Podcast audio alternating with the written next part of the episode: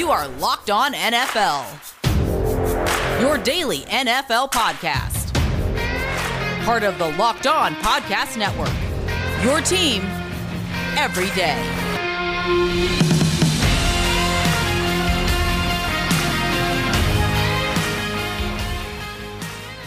What's going on, crew? Today is Wednesday. That he says every day. So today is our day. Our meaning me, Tony Wiggins, him, James Rapien, my partner in crime. What's going on, baby? What's up, T Wig? Uh, not much, man. Hey, look, final week of preseason, and then guess what we're talking about? We're Real talking football, about football that matters, baby. Toe to leather. I cannot wait. These preseason games are actually getting on my nerves. I tell you what, let's jump right into it. Uh, you know, but first we have to let everyone know what's coming. And the NFL season is about to begin, and nobody covers it like the Locked On Podcast Network, August 30th through September 8th. Locked On's ultimate season preview is taking you through every team, every division with the help of Odyssey's lineup of NFL experts. Follow the ultimate season preview 2021 feed on the Odyssey app or wherever you get your podcast to tune in beginning August 30th. Justin Fields is going to start the final preseason game up in Chi Town. Jamie, um, they're going to sit Andy Dalton. Any problem with it? Or do you think this is what they should be doing anyway? This is what they should be doing. I know what Andy Dalton is. I don't know exactly what Justin Fields is yet. And while Matt Nagy might not admit it, I still think there is a scenario where Justin Fields is the starter when the Bears open up week one against the Rams. And so that's the thing. That's the thing I'm keeping an eye on. Me personally, I would probably, and hell, I covered Andy Dalton. I'd probably send Andy Dalton to the Wolves on that first game and then bring Justin Fields in week two after we lose week one. That being said, if you're Matt Nagy, you got to evaluate Fields and you want to get him snaps. So I, I totally understand where he's coming from there. Let me ask you this Do you buy that Andy Dalton is going to be the week one starter? Yes, I do. I buy that because Matt Nagy, in my opinion, and I know he's probably always going to try to do the right thing by the players and by the team and by the organization. But there's one way to make sure that you can keep your job an extra year. Say you had a rookie quarterback, he wasn't t- wasn't quite ready, but let Andy Dalton go out and be Andy Dalton, and then at some point, trot this young kid out there as the savior and then the young kid plays well, even though you still lose games because you know it's like a boxer who knows how to punch but doesn't know how to win rounds. And eventually, as he starts to progress and gets better towards the end of the year, you can go in and say, you know what? We had to bring him in. He wasn't quite ready, but guess what? He's ready now. We've done a good job with him. He's playing well at the end of the year. Let us keep rolling with it. I think that's the easiest way for you to keep your job if you're Matt Nagy and to try to see this thing through. For sure. You know, and if you're Nagy, you saw it in Kansas City. And it's funny, I heard, I think it was Mike Greenberg earlier this week, uh, completely crushed the idea that this is an Alex Smith, Patrick Mahomes situation. And basically, his point was Andy Dalton isn't nearly as good as Alex Smith was. And I understand where he's coming from, but Alex Smith had a lot more around him. And I think Andy Dalton, even at this stage of his career, can still be competent, can still hit Allen Robinson open and thrive with Darnell Mooney and guys like that around him, along with a solid defense. So if you're Nagy and you're four and four, right, or you, you and you feel confident in in Dalton, why not go with him early? At the same time, Fields is flashy. Fields is fun. He's got the, you know, all of the the things you look for, and I think he's going to be great. At the same time, I'm not sure if Andy Dalton is, uh, you, you know, is going to be able to hold him off for eight games or so. No, you're right. Um, not only is Andy Dalton not quite as good as Alex Smith, but the part of that whole scenario that was left out was Matt Nagy isn't as good as Andy Reid, and the Kansas City Chiefs were a better team than Chicago Bears.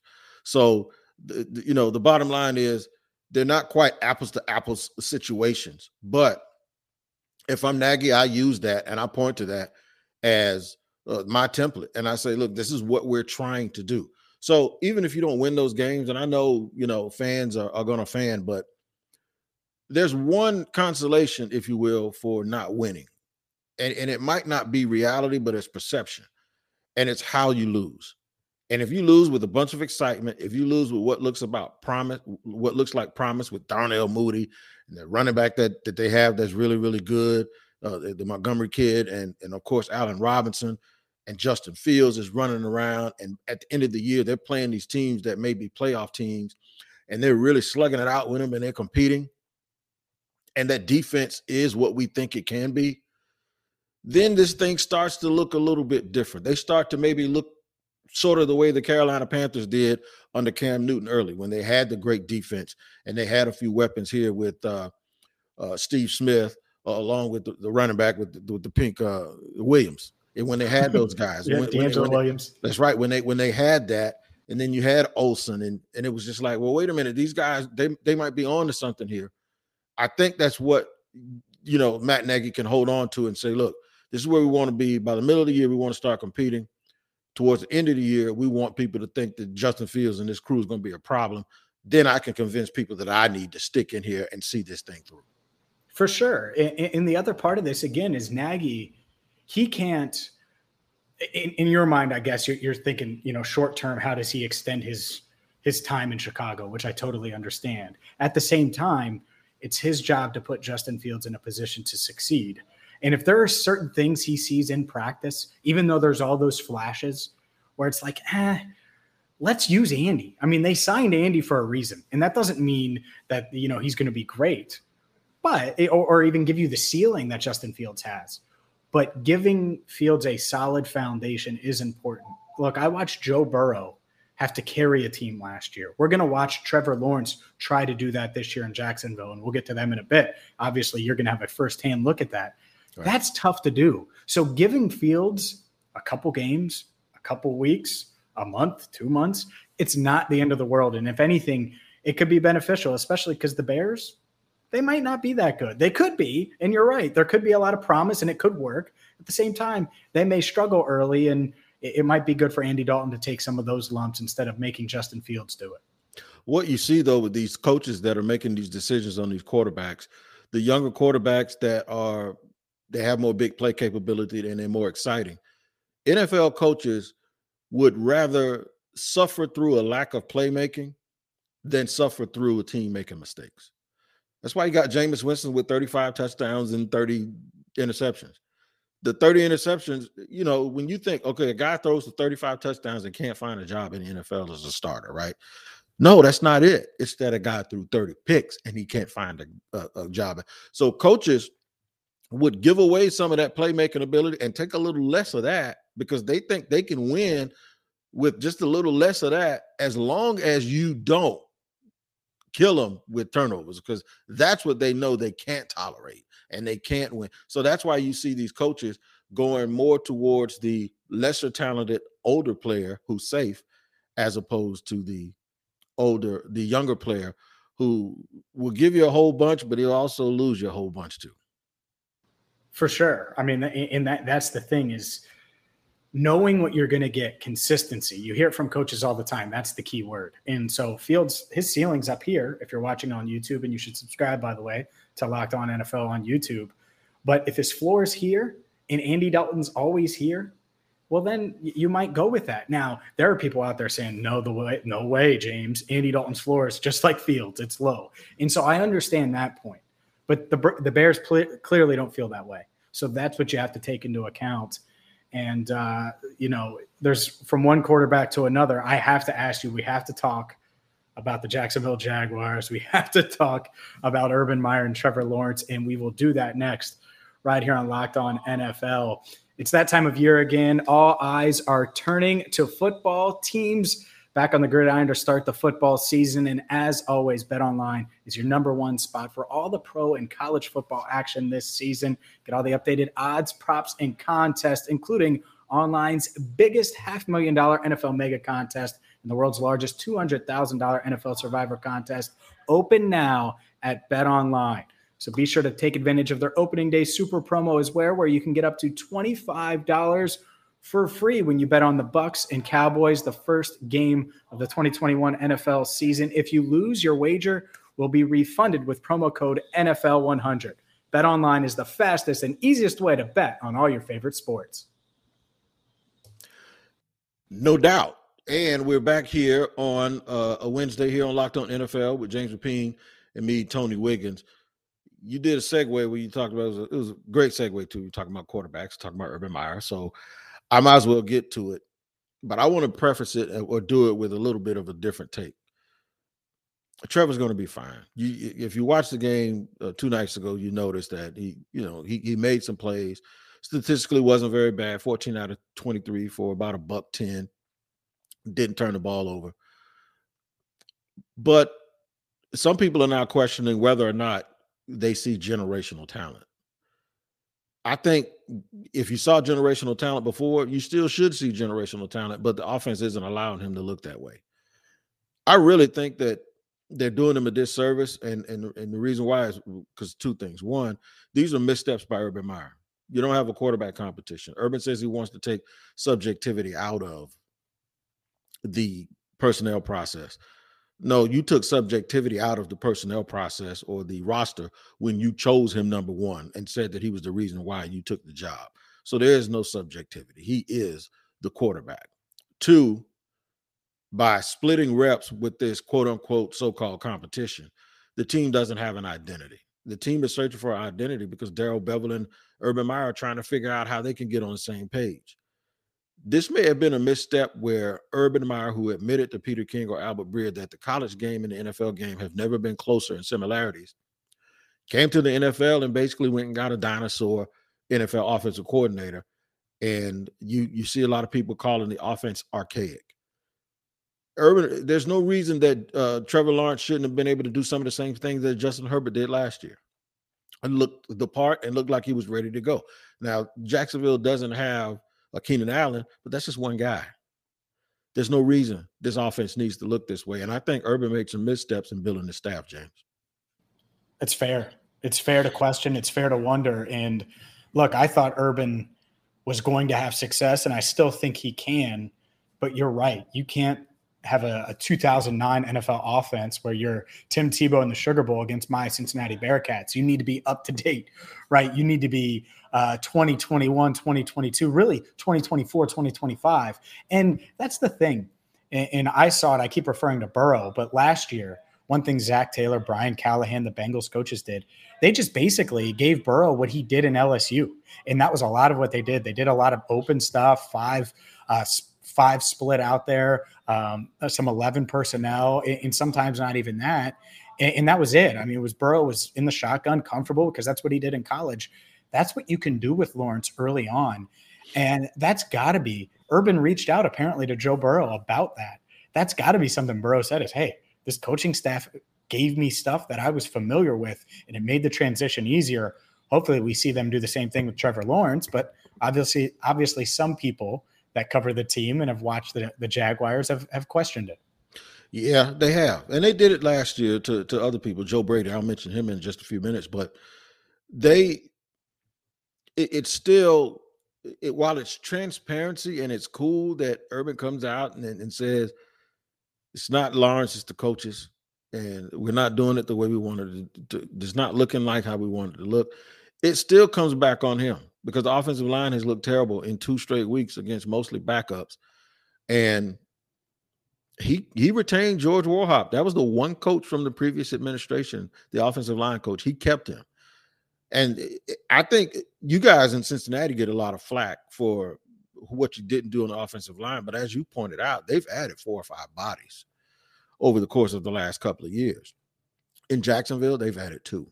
12 picks, in a draft that was top heavy with tackles.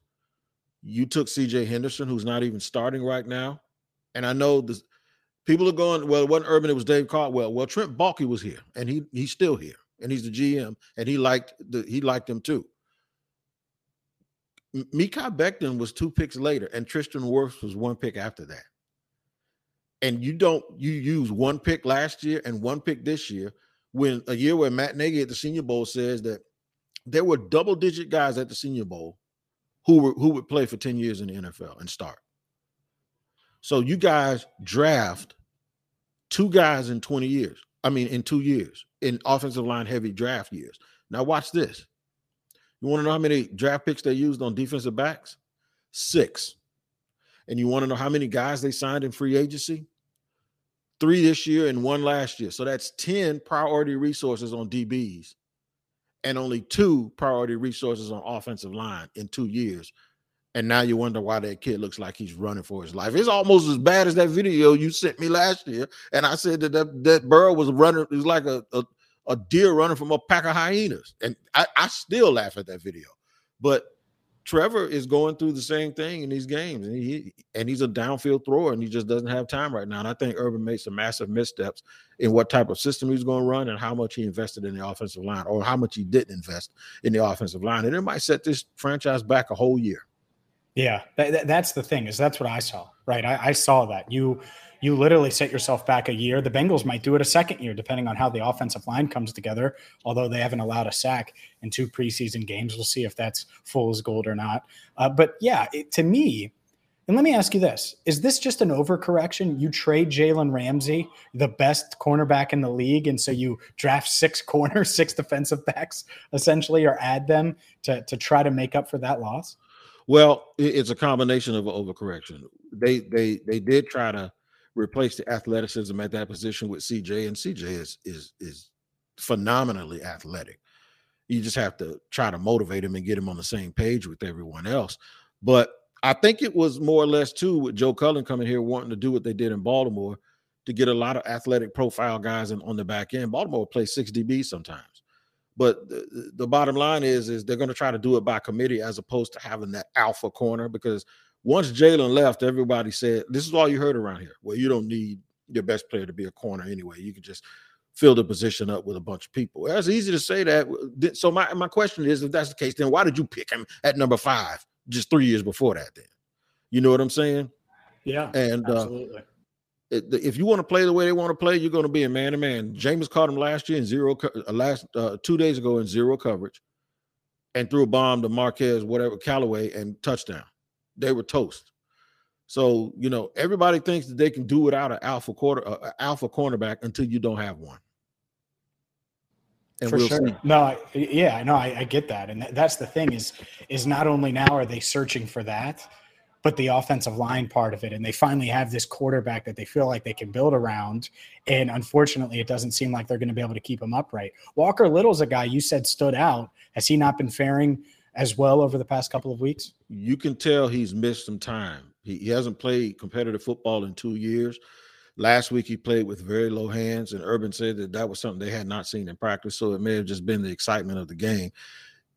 Two two days ago against the Saints, he struggled with holding his base. He was getting pushed around by Davenport and those guys. I mean, really, really getting pushed back, and he's a 330 pound kid. But I think these guys that haven't played in two years, because of opt outs. And it, it was double, it was twofold with Walker. Last year it was opting out. The year before it was because of a knee injury. We're now seeing that these dudes, and we'll talk about this in segment three. We're seeing the guys that sat out for whatever reason. They tend to be struggling right now because they've been away from football. And we, you know, that we talked about that with Tebow being away for eight years. Well, these young guys that have been away from football for two years now they're trying to make the adjustment to the next level and you know we're going to talk about it. It's been a little bit of struggle for some people. Built Bar is the number one protein bar on the planet. We talk about it all the time here on Locked On NFL. I love Built Bars. I have one each and every day. All of their flavors, their nine delicious flavors, covered in 100% chocolate. Plus, it's the macros. It's not just the great taste. High in protein, low in sugar, low in carbs perfect for you. So check them out right now at builtbar.com. And when you're there, make sure you use promo code LOCKED15 to get 15% off your first order. Again, use promo code LOCK15 for 15% off at builtbar.com. Now we will get to in the third and final segment. we'll get to guys that seem to be struggling to adjust to the NFL. James, all rookies struggle. All rookies have to make the adjustment. But rookies that haven't played that took time off from the game because of opt outs last year because of COVID, or that are even doubling down on that and an injury before that, as we talked about Walker Little. There's some high value players right now that seem to be struggling. One of them is in Cincinnati, and one of them was apparently supposed to be in Cincinnati, but the Bengals didn't get the memo. So, give give me your update. Give me your update on those guys. Yeah, well, let's start with Ja'Marr Chase. You know, had three drops against Washington, comes back two days later, has a couple drops during the team period of practice. And it just felt like all hell broke loose for a couple days on social media. People were like, oh my gosh, that's why DeVonta Smith is better and Jaylen Waddle, or that's why you draft Penei Sewell, which is a, a ridiculous argument, by the way. Oh, receiver drops it. That's why you should have drafted the offensive lineman. That doesn't right. really make sense. It's a dumb argument. But uh, I will say that on Monday, and that was the last time the Bengals practiced. They practice again Wednesday, but as we're recording this, their last practice, Ja'Marr didn't have any drops. He was getting extra work in, and I, I think that's the key for these guys that opted out. Is you know because Penny's given up a couple sacks. On the flip side, Joe Tryon, who opted out, looks great for Tampa Bay. But the guys sure. that are struggling, are you getting the extra work in? And, and that's the question. And so for Ja'Marr Chase, I can tell you right now, he stays late after practice, shows up early for practice. During special teams periods, he catches extra balls from all three quarterbacks. So he's trying everything he can just to get get back. And I just think it's the the concentration at the catch point is how Tyler Boyd described it on Monday. And I think that's the key because he's getting open. He's great. He got the playbook. He looks good. He looks smooth. He's running well. But there's just a little bit that he's got to work on. And I think the same thing for Sewell. Like I, I'm not one of those that thinks, oh, I thought they should draft Ja'Marr, so they shouldn't. You, you know, Sewell's going to be a bad player. No, I think both guys could be really, really, really good. It's just they haven't played in a while, and sometimes that takes a little bit of time, and that's okay. With Ja'Marr, because I'm a huge fan, and you never like to hear people crushing somebody that you had a man crush on. You know, as far as a football player. The thing about him that that bewilders me is the questions that folks had about him were separation, and then route running because they said he was such a better athlete than everybody else. He was just playing bully ball. That comes from guys that I know who played the game. I don't agree with it. I thought he was a smooth route runner. I thought he did get separation because I saw it. But the the beauty of his game was always the catch point. Going up and snatching the ball from people in traffic with those strong hands and finding the ball and playing the ball and kind of gliding through the air with body control in traffic. I'm bewildered as to what's going on with him. Is it is it the time away, uh, as we've been saying? Has he addressed it? it? Sometimes they want to fix your eyes and give you laser surgery or whatever if if if you're not seeing well, or is it the the old um the old adage that he's just trying to do too much? He's pressing and he's trying to run before he actually secures the ball. I think that's part of it for sure. And um, Bengals wide receivers coach Troy Walters talked about this a little bit that, yeah, he wants to make plays. And so he's already thinking, he's already looking ahead, he's already trying to move.